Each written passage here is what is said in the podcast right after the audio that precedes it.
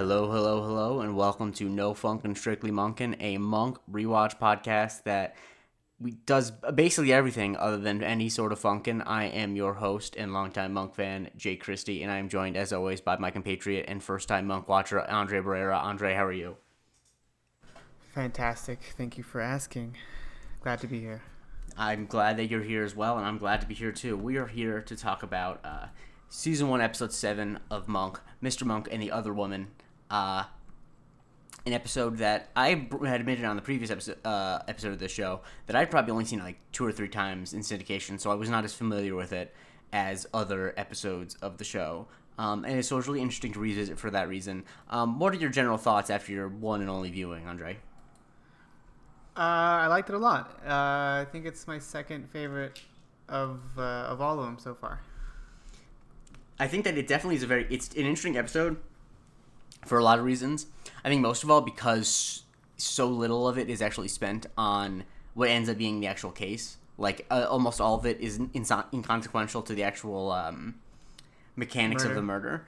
Um, but I think that there are a lot of interesting things happening in it um, in regards to Monk, and it definitely. Um, Whereas a lot of the episodes of Monk are about like the reason why the episode's interesting is because Monk goes to a strange place or meets a strange person. Whereas this is like a very basic human like arc. Like it's very it's it, it's very grounded in character rather than in anything um, weird. You know what I mean? Like there's no Yeah. there's no famous person he meets. There's no uh, weird situation he finds himself in. He just happens to be um, you know happens to find himself uh, with the other woman. Um, and uh, yeah, so I think that that's definitely interesting. Um, and and something that I think is pretty honestly bold that they did it so early on in the run of the show. Yeah, no, I uh, I enjoyed the the the turn that this one takes because you suspect something is obviously like every other episode. You suspect something is just not what it's supposed to be. Um, but it's uh, yeah. I I guess what I'm trying to say is that it was a really good episode. Yeah, I don't know where I was going, but it's great. I liked it a lot. We'll get there. Yep, we will get there, and let's start off with how the episode starts with the cold open with a murder. Um, you know, pretty standard issue stuff, if I'm being honest, in terms of murders. Uh, at least the first murder is. You know, a guy breaks into an office, stabs a guy, then strangles him. But of course, his poor secretary forgot something in the office. And I'll be honest with you, I'm someone who I forget things in different places all the time, and I straight up just lose stuff because I'm not going back. I don't know what's going on in there. You know what I mean? Yeah, yeah. No, absolutely. I did not know it was gonna be that bad for her. I thought she would just find the body. Yeah, poor poor woman. Um, once again, like I've lost so many things. I've lost things that aren't even mine, um, because you know you just don't go back, and it's totally not because I don't realize that I lost them until an hour later. But um, you definitely you, you feel that for. I think I think I noticed at the end of it is that the last shot before the theme song, where it's the POV from the killer's perspective, stabbing the like the woman going ah, is really cheesy. Yeah, yeah, like yeah. that really is just like okay, that feels like uh, from a different era. Yeah, no, it was uh it, it was like a scary movie again. It's really it's the way that they're able to build the the energy. It like actually makes it kind of scary, like or Mhm. like fearful. You know, like other murders are just I don't know. It, there's like a little scary movie element to it that I Yeah. really enjoy. I think the thing too is that they um, they always do pretty well at giving a brief character beat for the people who are gonna get murdered, so it doesn't feel like it's um, nothing like just random people. Like that they have the moment where the boss and well the lawyer and his secretary are t- talking, and like Yeah. it it isn't just like um you know uh, like it's it's silly but the it's effective that they can make you think like oh that poor woman you know she got murdered and all she was trying to do is go on a date and you know that because they had that brief bit you know where the boss jokes like who's the lucky man yada yada yada and so uh, yeah i think Yeah. that that is uh, really effective in terms of making the murders um, seem more real. Uh, not that you want the murders to be real, but you know. Uh, so after the theme song, Yeah, we- we- We, start in a you know a dream sequence that Monk is describing in Dr. Kroger's office, um, where we see uh, Trudy uh, brushing her hair. I guess I think she's he looks like she's looking in a mirror, and he's describing how every time he sees her, she's 34. Um, which I'll be honest, the actress definitely looks older than 34. No disrespect, but um, no disrespect. It's like no, she's not. Um, Anytime you're gonna disrespect someone, you always say no disrespect. no disrespect. Yeah, I'm sorry. Um, which is fine because like Tony Shalhoub's like you know 50 when this is so I'm like I kind of am glad that the woman who plays his wife is not True. 34. Um, but That's anyway, very true. I didn't even think about that. uh, but um, and Dr. Kroger asks him a very interesting question. Uh, what, what what's the you know what what is what is what question does he pose to our friend Adrian? No, no, no, no. I don't know this. You tell me. What did he ask? I mean, he asked, "Have you ever considered dating?" oh yeah, okay. I, okay, I did. Yes, that makes sense. Um, yeah, he he does ask uh, Monk that, and does he really seem like the type that would be ready to date again? Like, No, cause, well, because if I remember correctly, Dr. Kroger says, "Have you thought about dating?" And Monk says, "I've thought about thought about dating." yeah, yeah, yeah, yeah. I thought about thinking about dating. Thinking about dating. Yeah, yeah. That was good. I, I was. I should have wrote. that And as they're having this conversation, obviously Monk is digging in his shoe because there is a tiny pebble in it. Um, which, like, I can sympathize. I feel like I've had pebbles that tiny that have uh, ruined my day. Yeah. I mean, now that I'm thinking about it, is Dr. Kroger the world's worst shrink? Because, like, Monk makes no progress, or none that I've seen at least. Yeah, it's a good question. Um, I think that I think there is something to be said for asking a question that you know the answer is not going to be an affirmative.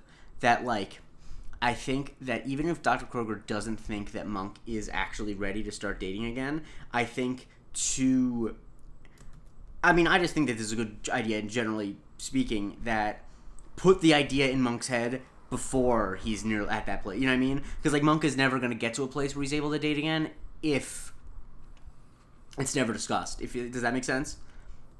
Yeah, no, for sure. And and he acknowledges it. I think he says it in this episode, and we know it from previous episodes that he's never really going to move on until he finds out exactly what Yeah. happened to Trudy. Yeah, and I think that Dr. Kroger is just trying to like ask, you know, a question of.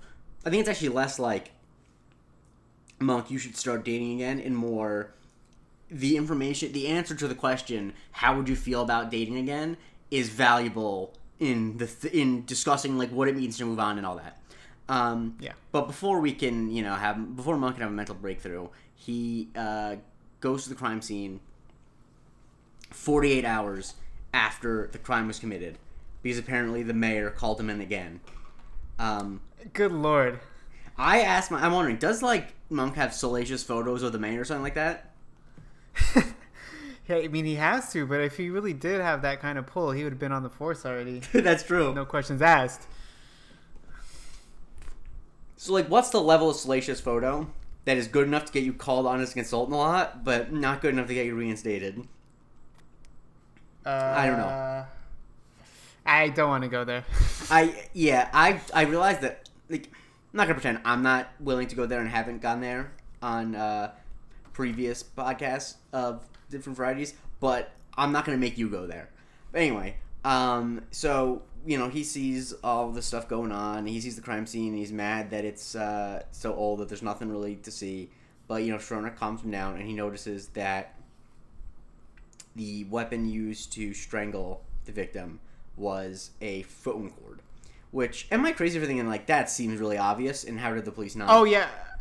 Oh, actually, no. For me, it's just like I don't know. I'm the kind of nervous person that would, if I had a phone with a cord on it, at some point I would just stretch it out myself. That's I, I true. wouldn't think. I guess the thing is that I'm wondering is the police had to have tested the phone cord to see if there was like DNA in front. I don't know. Well, Disher says he's like, I guess we didn't, we overlooked that. Yeah, it seemed like a big thing to overlook. Is what I'm saying. It's not that big of an office. Um, Yes. especially, I guess. I guess the thing is, I'm thinking if you could see that he was stabbed and then he was strangled, it's pretty natural to assume that he was first stabbed and then the strangulation was improvised. So it's like not that I don't know. It just seems like a pretty easy place to get. Um, Yeah, I mean that's the easy conclusion, but there might be some really crazy people that might want to do the reverse order. You never know. I'm I'm aware, but we're not talking about what actually happened. We're talking about what the police would have investigated. Right. True. True. True. True.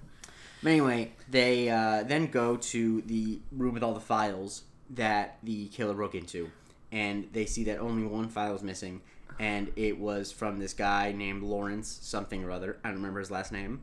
Um, you have Grayson. Lawrence Grayson. Lawrence. Wait, hold on. But did did we see it in the first part of the episode? Right. Yes, we saw that he burned that the guy burned files. I realized I omitted Okay. that, but I was gonna circle back around to it. But I appreciate that you're paying attention to what I'm saying, because Lord knows I'm not. Uh, but he, yes, he burned files, and so this Lawrence Grayson character, they're like, oh, this has got to be it. I mean, the uh, files were they were burned, but obviously this guy's backups, and I think you already know this, but with any monk episode, if the person who's suspected of doing it does something that so obviously ties him to the crime, you you know for a fact that literally anyone but Lawrence Grayson did it. Right. That's like yeah. Of course. One hundred percent. Anyway, so they go to Lawrence Grayson, who is a real piece of work. Honestly, I wish he did it. Um, not a fan of this guy. Wait, what did he do that was so bad? I, I mean, he's a dick clearly, but I mean, dick. I didn't see anything egregious. Dick sued his neighbor over garage and has a stockpile of assault weapons. I mean, it's kind of. I feel like that's enough for me. Okay. honestly. Yes. Yes, the assault weapons for sure. Um, Also, but- honestly, seeing that, seeing those two people in St. Louis this week, uh, you know, coming out with the AR-15, like I, I'm, had him on like this guy. You know damn well he's like, you know, coming out barefoot. At least he's a Green Beret though, so you wouldn't have it in the the the AR-15 in the wrong hand like that doofus in St. Louis did. But anyway, um, yeah, I just you know immediately on the opposite side of this guy, uh, but he's got a Rottweiler, which is nice. You know, dogs are good. Um, but uh, he's really not um, happy about this whole thing. Uh, and basically, what you learn is that all he ended up losing, like all that his lawyer who died, because he's one of the. You guys just watched the episode, but just to remind you that he was one of the guy who died's clients as a, a law client, and uh, Lawrence ended up losing only four hundred dollars. So he's like, I'm not to kill a guy over four hundred dollars, which good. I mean, he's not that bad of a guy. Yeah, I still okay. It was the hardest thing forever to figure out what his name was because they mentioned it very few times. But I know his last name ended with Pratt because it was like Pratt and Associates. That was the name. Sure, we're going to call him Pratt then. So Chris Pratt. Yeah. Um, Chris Pratt. Spencer Pratt. Spencer Pratt uh, was killed because he finally uh, Heidi had had enough. No. Um, so you eventually, yeah, you learn as I mentioned that uh, the whole case was about a garage that his neighbor Monica uh, built that he says I guess was on his property. I don't know. Suburban land disputes are so weird and dumb. And the fact of the matter is that like it's a plot a lot in crime shows for people getting murdered or whatever. hmm And if there weren't so many examples of people actually getting like murdered or like Rand Paul getting a rib broken over them, I would be like, that seems far fetched. But like people get killed all the time over bullshit like that. Yeah, no, of course. Um, I was just thinking like moral of the story: don't move to the suburbs, friends. I mean, that is a fair moral of the story. Um, I don't know. Uh, I was born and raised in the suburbs, so I have conflicting feelings about that. Um, uh, Well, that explains a lot. uh, wow, I'm hurt. I was just gonna say that uh, I think that uh, there's nothing I can say that uh, a lovely band called Arcade Fire did not already say in a 16 song album. But anyway, um, Uh, but so uh, Monk doesn't like this Lawrence guy for the the crime because Monk realizes he owns a security company. Why is he breaking windows? Um, you know, and, and he just he, Monk does that classic thing where he's like, ah, he he's not the guy, and Stottlemeyer is like, he's definitely the guy, in Monk, which is like, Stottlemeyer, you gotta you when are you gonna realize that Monk's smarter than you? yeah. By the way, a return to form for Stottlemeyer, back to being a jerk again. So Mhm. that that was nice while it lasted. It was nice. Yeah, you got you got to wonder with stuff like that is that like especially with like procedural television, like whether they shot some out of order or wrote some out of order. Um, Oh, I also don't know if you noticed, but this was directed by Adam Arkin. Um, so they must no, I did not know that. that they must have gotten like a thing where uh, honestly, if I'm him and I'm sitting in that uncomfortable 800 pound makeup, I'm like, I'm saying you better let me direct an episode. You know, That's true. Because basically, he just he's a big TV director. Like he's directed. Uh, honestly, basically every show I've ever seen him guest star on, he's also directed an episode of. So that might just be part of his thing. Like, I'll bring you my acting talents if you let me direct an episode. So this is a this is a, a hybrid form of one for them, one for me. Honestly, yes, that is. Uh, although it's not like with with that setup, would it be real? You would think that Adam Arkin was like Daniel Day Lewis, that his acting was so valuable that they would let him direct an episode. Um, Right. but we end up um, going outside uh, because uh, Lawrence wants to walk his dog Sherman, and Lawrence immediately ends up getting in an argument with uh, his neighbor Monica, who is in the garden, and Monk is immediately taken with her, mostly because she looks just like Trudy. Well, not just like, but enough like Trudy. Uh, okay. What? Do you not think she does? I she's she's blonde, she's white, of a certain age. I mean, uh, yeah. I think that yeah, it's it's flimsy, sure flimsy. Yeah, sure enough. I, I think that it's uh, it's up for debate. Um, funnily enough, I think that she looks like a big, almost exact midpoint between the actress who plays uh, Trudy in the first season and the actress who plays Trudy from seasons two through eight, because they do change actresses who play Trudy. Um, Ah, okay. um, uh, yeah, so that is notable. But so yeah, Monk is he just starts smiling, and Sharona even says to him that she looks just like uh, Trudy, which I Yeah. wrote down. I think that is in, such an inappropriate thing for a nurse to say. Oh, 100%. yeah. No, I. Oh, God. Yeah, don't even get me Go started. no, go get This started. I've been talking a lot. Get Okay. started. No, no, no, for real. Like, uh, well, the thing is, it's just Sharona's barely in this episode, and when she is, man, she's a tough hang in this one.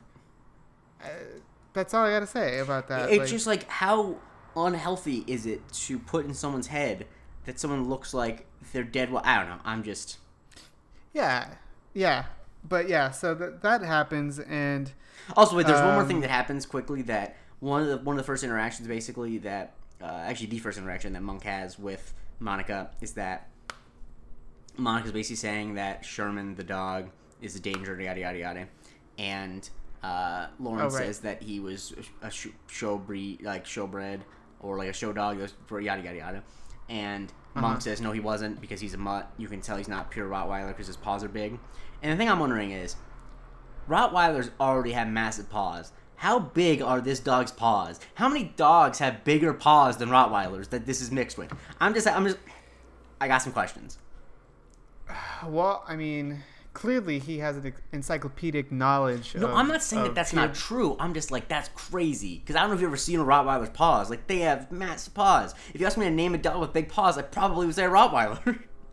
Actually, I would say German Shepherd. Uh, Yeah, no, I would throw like a Saint Bernard in there. I guess so. I guess when I, when I think of massive paws, though, it's like I'm, I'm thinking of a dog that's like a reasonable size to begin with. Like a Saint Bernard is massive everything, I guess. Um, Yeah. Anyway, Yeah.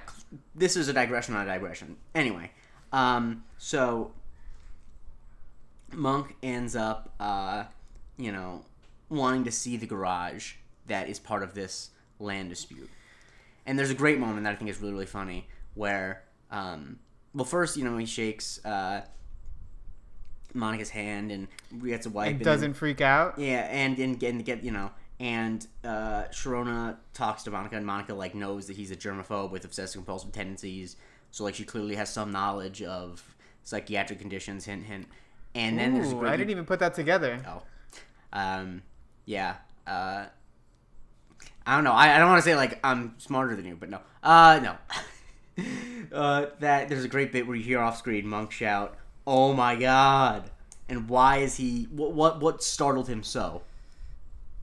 Uh, cause her garage is impeccable. Just all kinds of tools in there, all categorized by their usage. I want to say somewhere like auto tools, somewhere like house tools, some Gardening, other tools. It was, yeah. yeah. it was just a tr- tremendous garage, and um, I know. So he was quite smitten with her uh, cleanliness. Let's just say. hmm I don't know why you said cl- cleanliness. Let's just say as if it's a euphemism. I mean, he is smitten with the way she looks, but like That's a, he's with her cleanliness. Let's just say, like that sounds a Or little. her organi- or organizational skills. Yes. That's what I meant. Oh, her okay, great. Tidiness. Yes, she's very Yeah. tidy.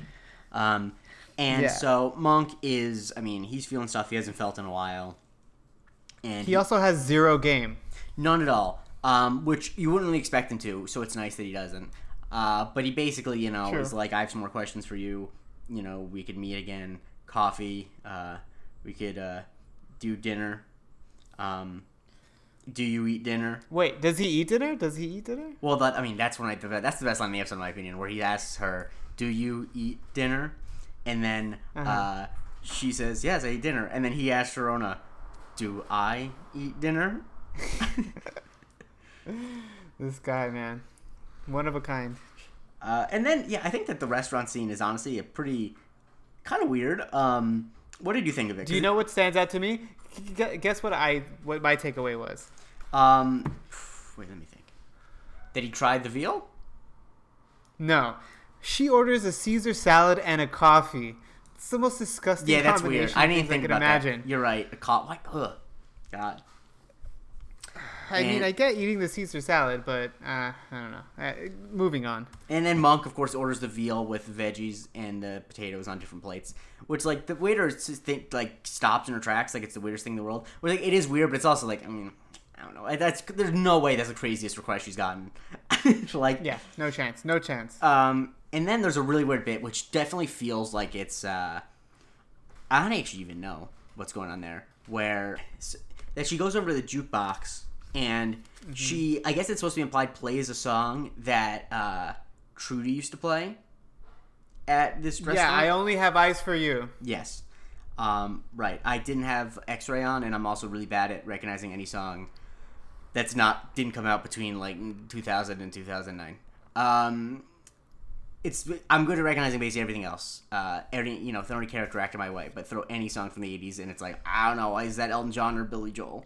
Anyway, um, I, I swear to God, their voices sound similar to me, and I know that that's not true. I know that they don't, but like to me, they do. Um, You are the worst person. I, that's fair. I mean, I think that the only things I think that those are based on, based on things we know about each other, is that I don't watch Twin Peaks and I am bad at recognizing '80s music, and those are two of my worst qualities, so that's fine. But um, anyway, so yeah, a thing that comes up in that dinner though is that I think like the one big piece of inform- piece of information that is notable is that when Monk asks about her husband, she's very evasive, right? Like I think that that's I don't know if you noticed that. Uh, no, I didn't. I mean, kind of, but actually, yes, you're right. Because let me just go back to the first scene real quick to just give you Sure. context. But essentially, when they show the murder like happening, I swear to God, I thought it was a woman. Like it was just like a. It just seemed like it was a woman actor that played the murder. Obviously, you don't see their face or anything, but just the body shape and all that. I don't know. So I had my feelers up for it to be a. Obviously, the episode's called "And the Other Woman." So I was like, I okay, think that well, they this must be honestly. I imagine that's probably on purpose because they obviously want you to think that she's the murderer the whole time. yeah. Um, Yeah. And so yeah, that's really what happens at the restaurant. Unless I'm forgetting something, there's some jokes. Uh, yada yada yada. Um, are there anything jokes there that you want to point out? Uh, no, I mean, not really. No, we, we covered it. It was just mostly the yeah, the her weird order. All right, terrible. and then once again, which I always find weird whenever they do this, uh, Monk goes to uh, Pratt's funeral. Um, mm-hmm. It's like, I'll tell you this.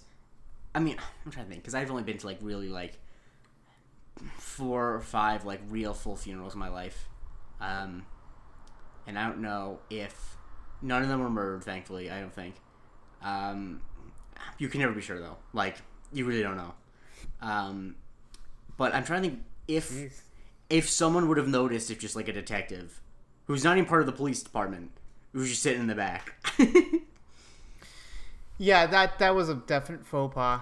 Uh, don't it- know what they were thinking. in the first one, in the first episode, um, that funeral is in a massive church and it's like a public event because it was a public murder. That makes sense, right? Like anyone's Yeah. gonna be there. But this is like they're sitting in folding chairs, which also like what the hell? They're sitting in folding chairs, like God, that was the ugliest like funeral home I've ever seen. yeah. Also, like and also most funerals don't take place at funeral homes. Also true. Yes.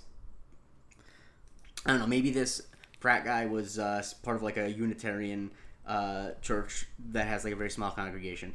Um, anywho, um, Church talk. church, oh, church. I mean, all my all the funerals that I've been to have been in uh, Catholic churches, so like that's very like there's really no there's no change of like the rules are all the same. So you've been to one, you've been to all. Anyway, Yeah. um, so what ends up happening is monks at the funeral, and um, there's a great bit where uh, you know Sharona basically is like, "How'd it go?" And he said, "Well." And then like he think, and she, he's like, she asked a lot of questions about me, and then you know I think she might be interested in me. And Sharona's like, and then he asks, uh, "What is it impossible for someone like her to be interested in someone like me?" And then I think Bitty Schram, you know, plays Sharona, does a great line. Just, "I- I'm thinking. Yeah, yeah, yeah. I mean, she's right. All right, and then what? Uh, what? What? What gets in Monk's way at this funeral? What? What? What? What ruins his time at this funeral? Uh, well, it starts off with uh, an old man coughing, like like directly on his neck, basically. An old man in a wheelchair, I want to say, right? Correct. In a wheelchair. Mm-hmm. Yeah. So he's like coughing on his neck, and it's like a slow, like it's just like a couple of coughs, and it goes into like a full-on coughing fit. And Monk, to his credit, like held it together for a long time. Yeah, Like, he held it together longer than you would think. like 15 times in the back of my neck i'm sorry you're gonna say something now he did flip out Yes. i would have just turned around and said like excuse me is everything okay do you Yeah. need water or something but monk just flips out which you know what his germaphobe uh, tick was scratched Mhm. and uh, so yeah he gets upset and so i don't think i'm he's sitting next to like this redhead kid i Yes. guess it's his nephew His nephew, yes. yeah, his nephew. And so once Monk gets pissed off and yells at the guy, he takes him away in like kind of like a little huff, and it appears that the old man has passed away Yes. after The old man dies. Monk kills him with his words. Now, Yeah. what we Yeah. find out at the end of it, spoiler, is that that redheaded nephew is the murderer. And this is a take that is this is coming out of the special Jake I'm Christie the paint. takes.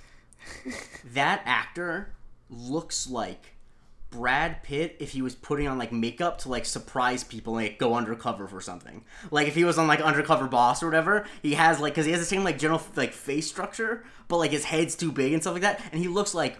He honestly, you know how like um, Matt Damon does a cameo in the beginning of Deadpool 2? Actually, don't know if you know that, but he's wearing similar type makeup. I'm like, if instead of Matt Damon it was Brad Pitt, which ironically also has a cameo in that movie, but that's neither here nor there. That's what he would look like. I'm just like that guy looks because it's also his like terrible skin complexion, so it almost looks like it's the fake skin that they build onto people. Because you know when you do a mask, you can only Yeah, yeah. build up, you can't take away. I don't know. That's my take on that guy. Guys, write in if you think I'm wrong or right. Actually, only just write in if you think I'm right, because most people are gonna think I'm wrong, and I don't have my ego can't handle that. I just thought he was Carrot Top, to be honest with you. That Also, also true. We, we need we also need to stop making gingers the villains. It's bad enough already. Please. But I'm curious, where did your sim? Not that I don't have sympathy for uh, gingers, but what, what, where did that come from for you? What what uh what made you feel you need to Ba- take up their cause? basically every role that Eric Stoltz has been cast in. Uh, what's it called? Um, Brody from Homeland. It's like I like Damian Lewis. I don't want to have to hate him. That's terrible. I believe me, I understand. I think that uh, I don't know. I think that it's it's. I think that because redheads look striking, I think it's very easy to uh, make the association, and also you know red hair. Think make people think of like fire and anger and passion, and now I'm just psychoanalyzing.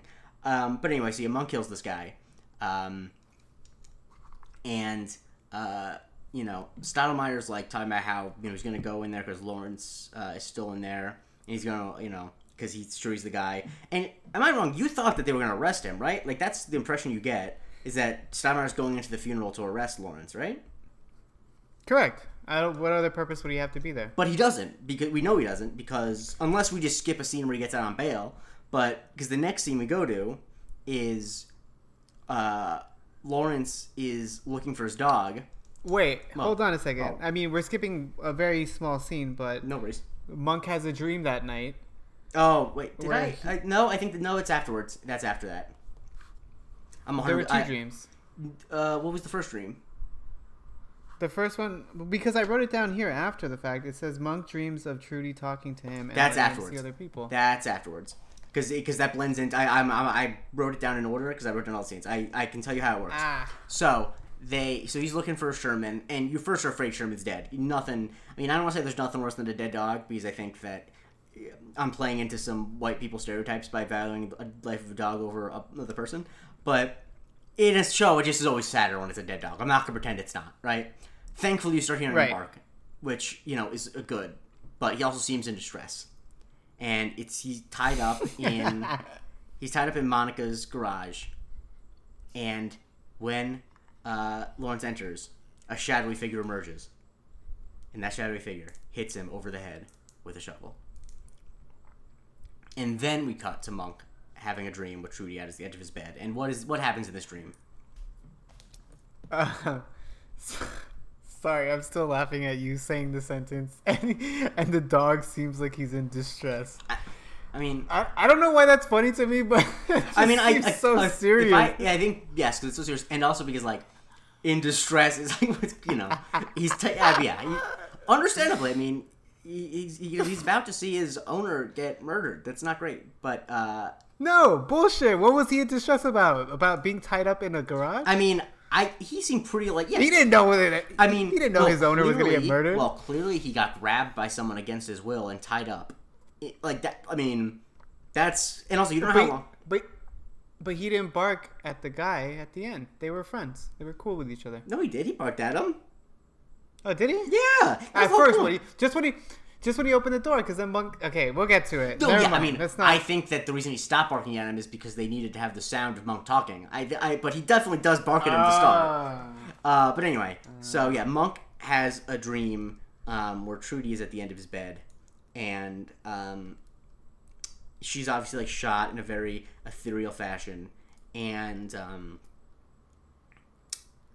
what, what what what what discussion is he having with her? So Trudy appears to him in this dream, and she starts like asking or like prying him for like information on uh, on Monica Waters, uh, the the na- Grayson's neighbor, and she asks him if if he's attracted to her, and obviously he's like, no, no, I'm not. Like, you know, obviously he's gonna say that to his wife.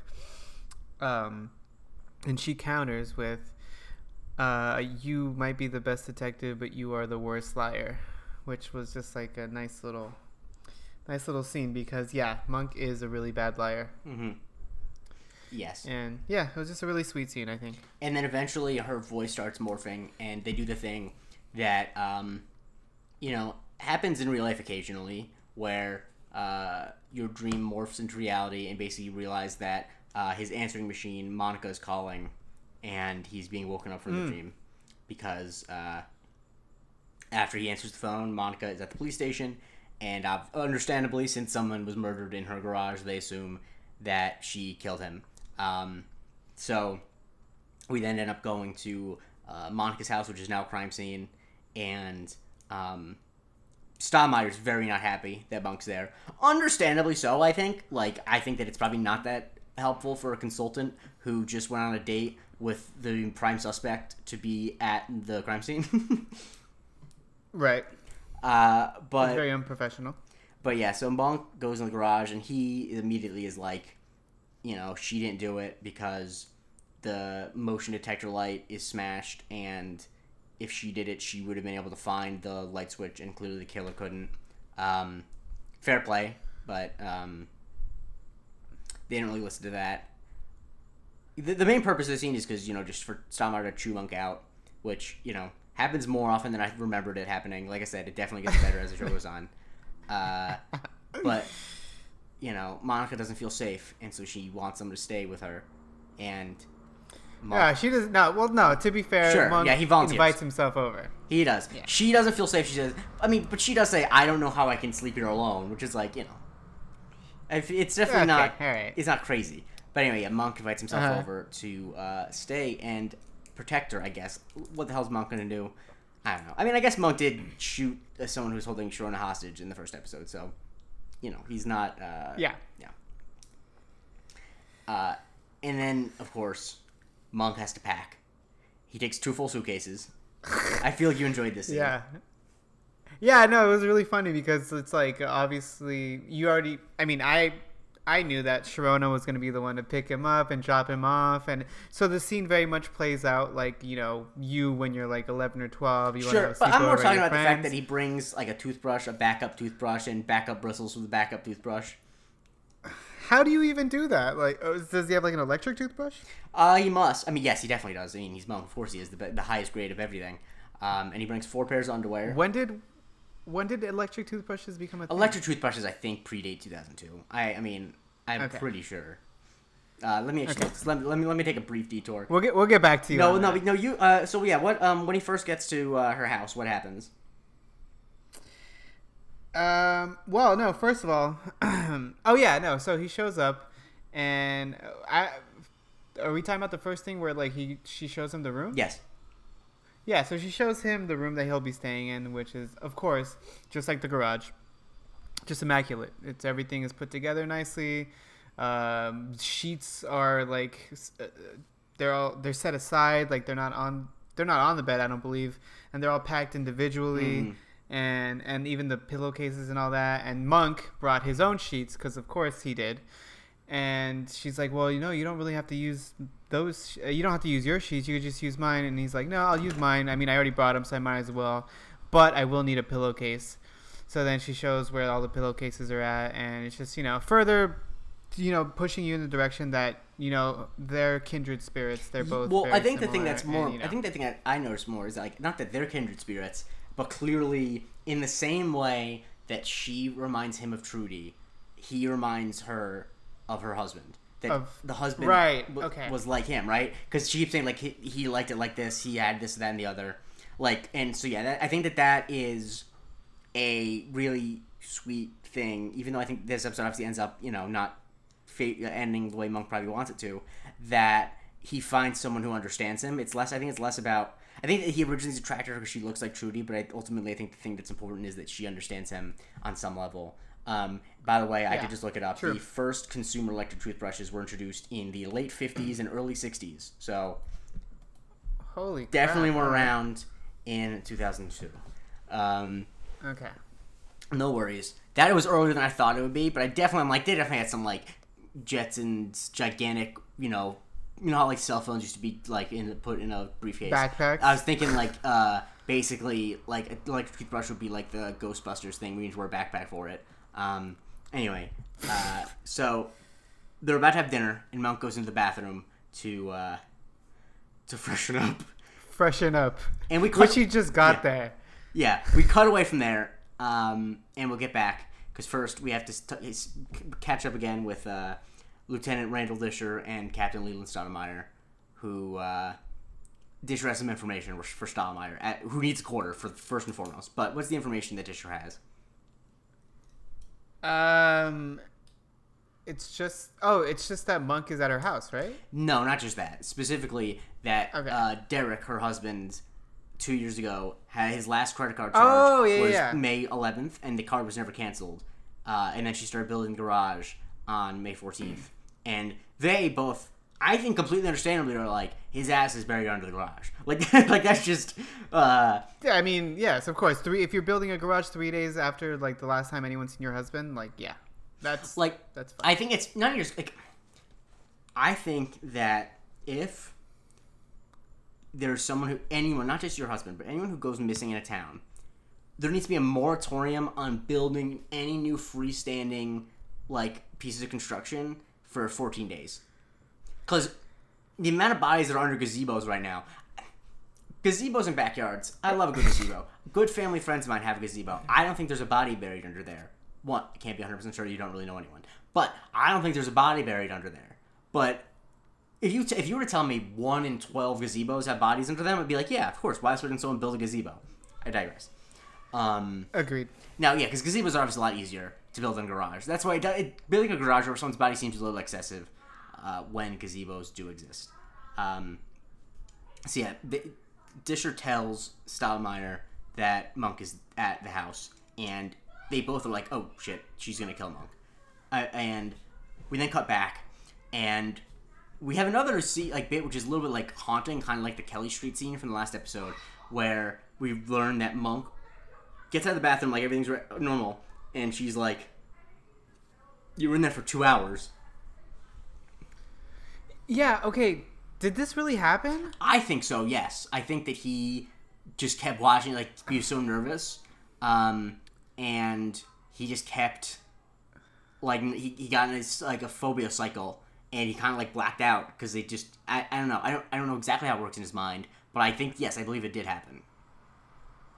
Okay, yeah, because I was like, uh, is she just like gaslighting him to make him seem like he's like out of sorts? Well, because yeah. right then, what that's uh, right. That happens right after you find Yeah. out that about her husband. So the suspicion is immediately drawn Yeah. on her. So now you obviously think that she's gonna try to kill him.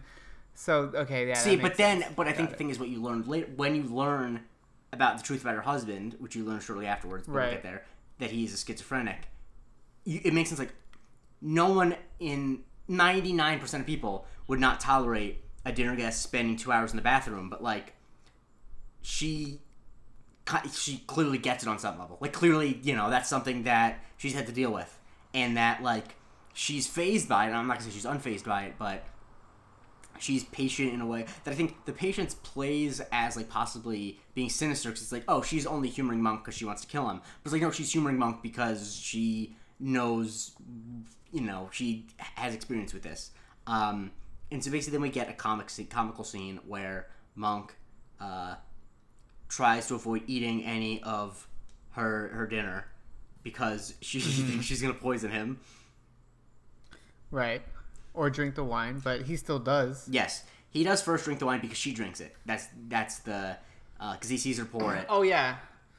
True, and like during the dinner, uh, he gets a phone call from right, Stottlemeyer. right, right, right. I forgot to mention Yeah. that. And Leland is basically like, you know, she's gonna kill you. You, she, the husband's under all, all that, all the info we just went over.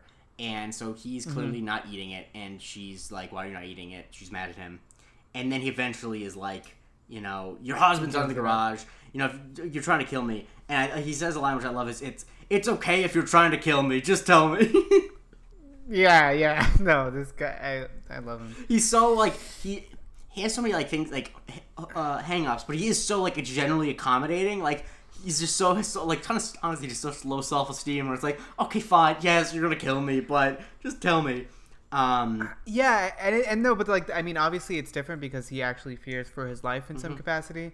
But it's also really funny to me that most of the time he struggles so hard to like make his motives not known. But this time he just went straight for it and just said, "Are you trying to kill me?" Like Yeah. as direct as possible. yeah i think that he because he obviously tried uh to hide it. And I, I think he just kind of um i think kind of broke. I think that he also I, I don't know. I really i don't know what exactly happened in that moment. But what ends up happening is that they hear something outside and it turns out it's Stottlemeyer and Stottlemeyer's trying to you know arrest uh monica but we you know uh well actually at the dinner table she tells him uh, monk that derek her husband is at a uh is schizophrenic and he, Psychiatric clinic. in zurich Yeah. um, which Monk says is the best in the world, and that he would go, he'd be there, but he's afraid of flying. Um, mean, Yes, I wrote that down. First mention. First mention. Yes, he's afraid of flying. Which, like, I'll be honest, with you, he's afraid of so many more specific things. Of course, he's afraid of flying. Like, duh. Um, Yeah. But uh, and then yes, Stamar shows up, tries to arrest her. We he learns the truth, and then the ragged square one. Um, so then they go back to the crime scene. They go back to the file room, and they realize something. That what if the file that was burned all along was completely arbitrary? And they go through Just to throw people off the scent. Exactly, which is a good idea. Generally speaking, if you're going to, I mean, not even just replace something, but if you're if you have to murder someone, hypothetically, hypothetically, take a few things to make it look like a hasty robbery, right? Like a similar thing, like make it look like it, there was not as much planning involved. Now, I don't actually mean that because I don't know what the laws about you know helping someone murder someone else are, but you know, just this is all hypothetical. Anyway, so they look at the files, and have you ever had a job where you had to do a lot of filing in filing cabinets before? Yeah.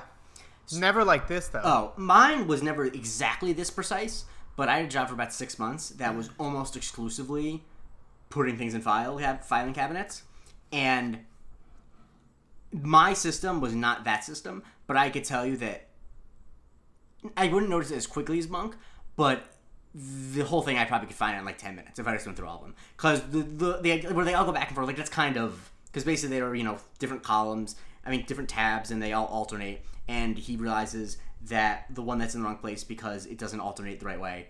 Um, which is you know I like that because that is a plausible thing that a plausible thing that most people wouldn't notice, but you also do believe that Monk could notice, right? Right. No, absolutely. And so then we Yeah, you don't you don't pull you don't pull this kind of shit at at an accountant's office. Let's just say that. what uh, the uh, the messing up the tabs. Yeah, like those people are just precise. Like you cannot mess with that process. Le- lawyers close second. Yeah, I when I did the file thing, I was in the accounting department of a company, but it was not the actual. Uh, it wasn't like an accountant, and also you know, I wasn't. I was temping, so like if they really wanted it to be perfect, they would have pay me pay me full time. But um, so we then cut to a will being read, and our friend, uh, the redhead, who like I I Tom, claim Thomas Catterskill. Yes. The guy I say looks like Brad Pitt in a lot of makeup. Uh, he is um, in for will reading, and basically he is shocked to learn that his uncle is giving all of his money to his alma mater. Which, by the way, that is a. I get this. This nephew's a brat, but come on, man. It's like. Hi- Higher education has enough money. Like, come on. Yeah, let's, let's let's be reasonable here. Let's let's take care of some people. Not maybe not him. but No, there, there if you want to give your money to someone who's not your family, um, also I don't know. I, obviously, it was a made-up school name, but it didn't sound like a public education school. Like if so, it was like West Westmore. yeah. Westmore, which that sounds like an elite private school I've ever heard of one, and they definitely don't need money.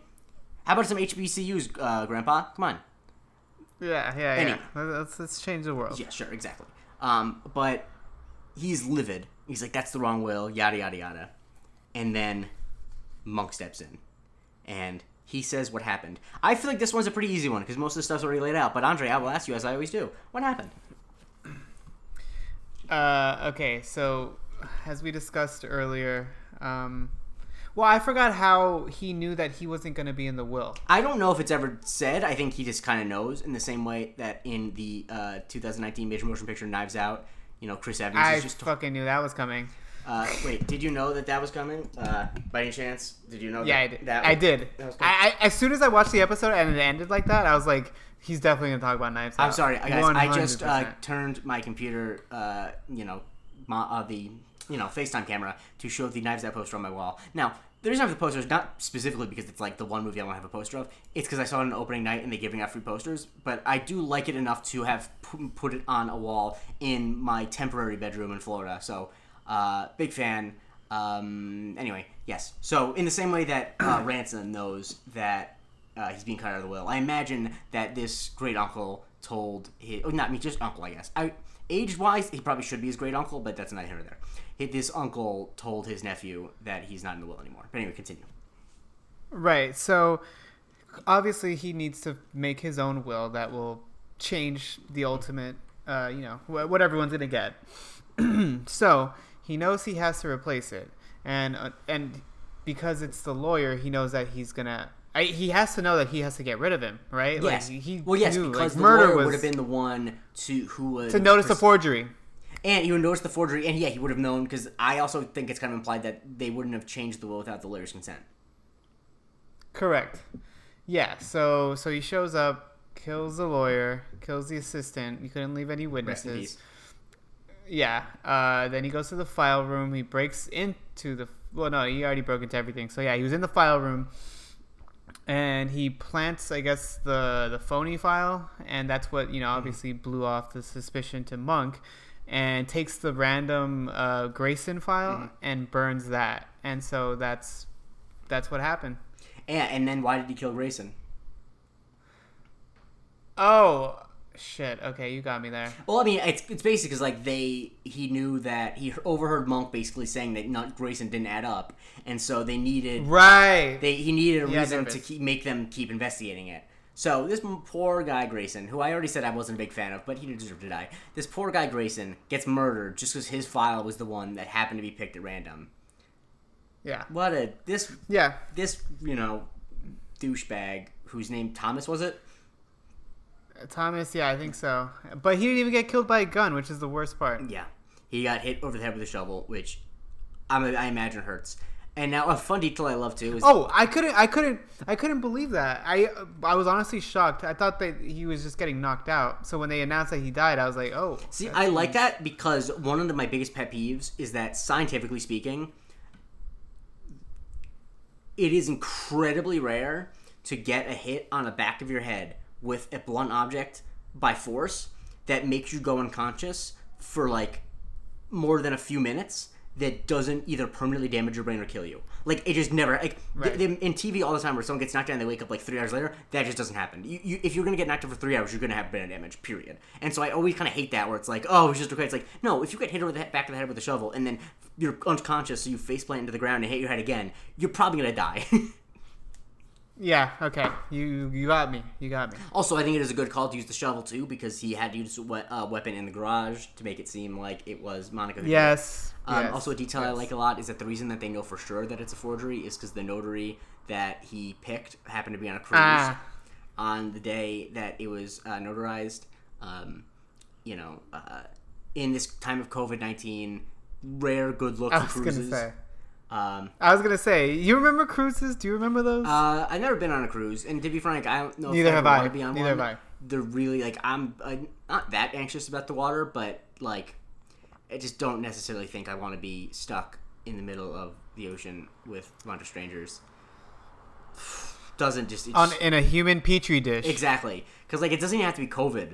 Like it just needs to be like you know the regular flu. Col- Yeah, or cholera. cholera. I mean, no, I, I don't think because cholera is. I, I think you get that. isn't cholera like waterborne generally? Yeah, yeah, yeah, yeah, yeah, yeah. So unless unless the water filtration system's really bad, which like I wouldn't put it past Carnival or whatever. Um, anyway, I was just thinking about what the, what what type of theme cruise would if there was a monk theme cruise like ten years from now after long after COVID. I, I think I probably would go on it if it was a monk theme cruise. Uh, You don't have to make yeah, a I'm commitment. going, You've seen seven episodes of the show. I wouldn't expect you to. No, I'm going and I'm dressing like uh, Dale the Whale. You're just being weird around.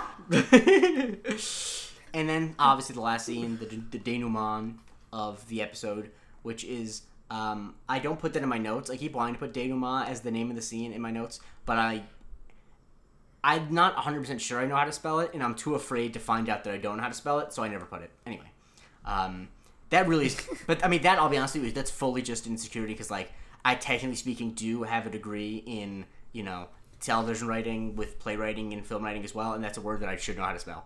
Um, and so I don't want to do It's it. okay. But anyway, Stottlemeyer apologizes to Monk first and foremost. Thank you, Leland. Yep. Um, and then he meets back up with Monica, who um, has some good news for her, but some bad news for our friend Adrian. What does she say? Um, she basically, you know, she does it in a nice way. She explains that she enjoyed their time together, but um, being around him made her realize just how much she wants to make it work with her husband Mhm. in Zurich. So she announces that she is going to go back to Zurich Mm-hmm. and she will remain there until he is ready. Honestly, Zurich's not a bad I mean, place to be, he's as far as I understand. So good for her. Ah, exactly. Yeah. and she gives exactly. Monk a kiss I- on the lips that he doesn't want to wipe off, which is sweet. Right. Now it, it's sad for Adrian because he does end up looking like a little bit of a simp at the end of this episode. Like just a little bit like you know, a, uh, he went on a date with a girl and she realized she wanted to get back with her ex. Like really, just not a good look for Adrian. Yeah, yeah, it's tough. But you know what? It's a solid first step in his Uh, journey. absolutely. Um, because now I was going through my notes Yeah. quickly. I th- I've been, gotten good at weaving my notes in the conversation. But a thing that I didn't mention, which is another oversight by the cops. I don't know what the technology was like in 2002, but there is in my zero chance that the police would be unable to find out that her husband went to Zurich to be institutionalized. Okay, yes, thank you.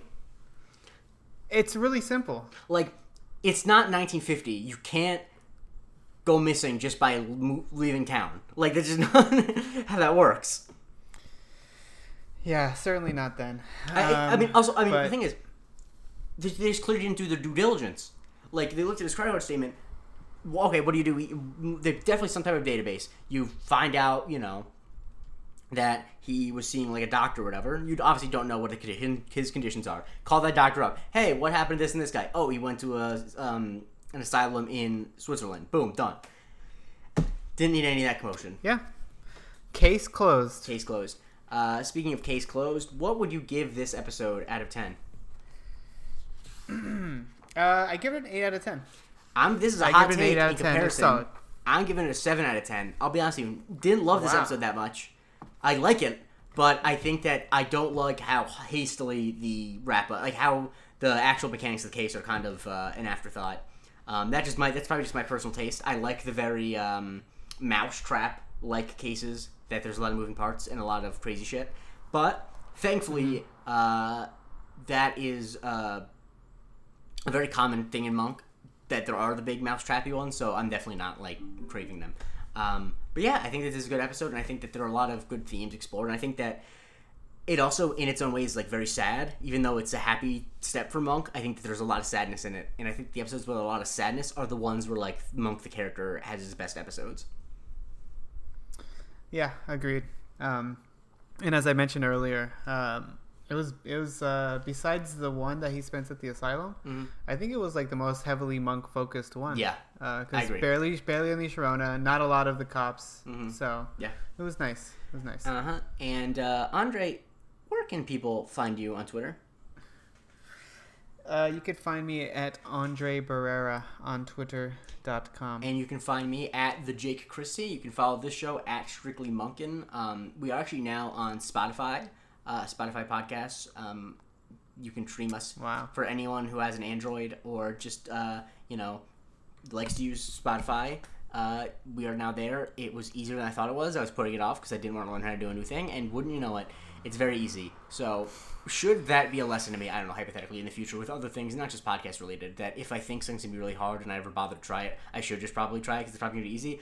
No, because this isn't the first time this has happened, and if I learned the lesson at one point, I would have learned it already. Anyway, um, uh, please rate, review, and subscribe, and share the show with people. Um, uh, we're gonna try to be at least Andres and I might try to be more active on the Monk subreddit because we have found two people found us through that, and uh, you know we want to get more this in front of more people's ears. Apparently, there is a craving for a Monk podcast. Um, I mean, I already knew that there wasn't a full Monk recap podcast because I wouldn't have done this podcast if there was one. So um, I'm excited for all that, and uh, yeah, I'm also very excited. Andre, I know you are excited uh, to talk about. This is ep- one of my favorite episodes. This, as I remember, it's one of my favorite episodes. Uh, than what we're talking about next week, which is Mr. Monk and the Marathon Man. Let's get monkey!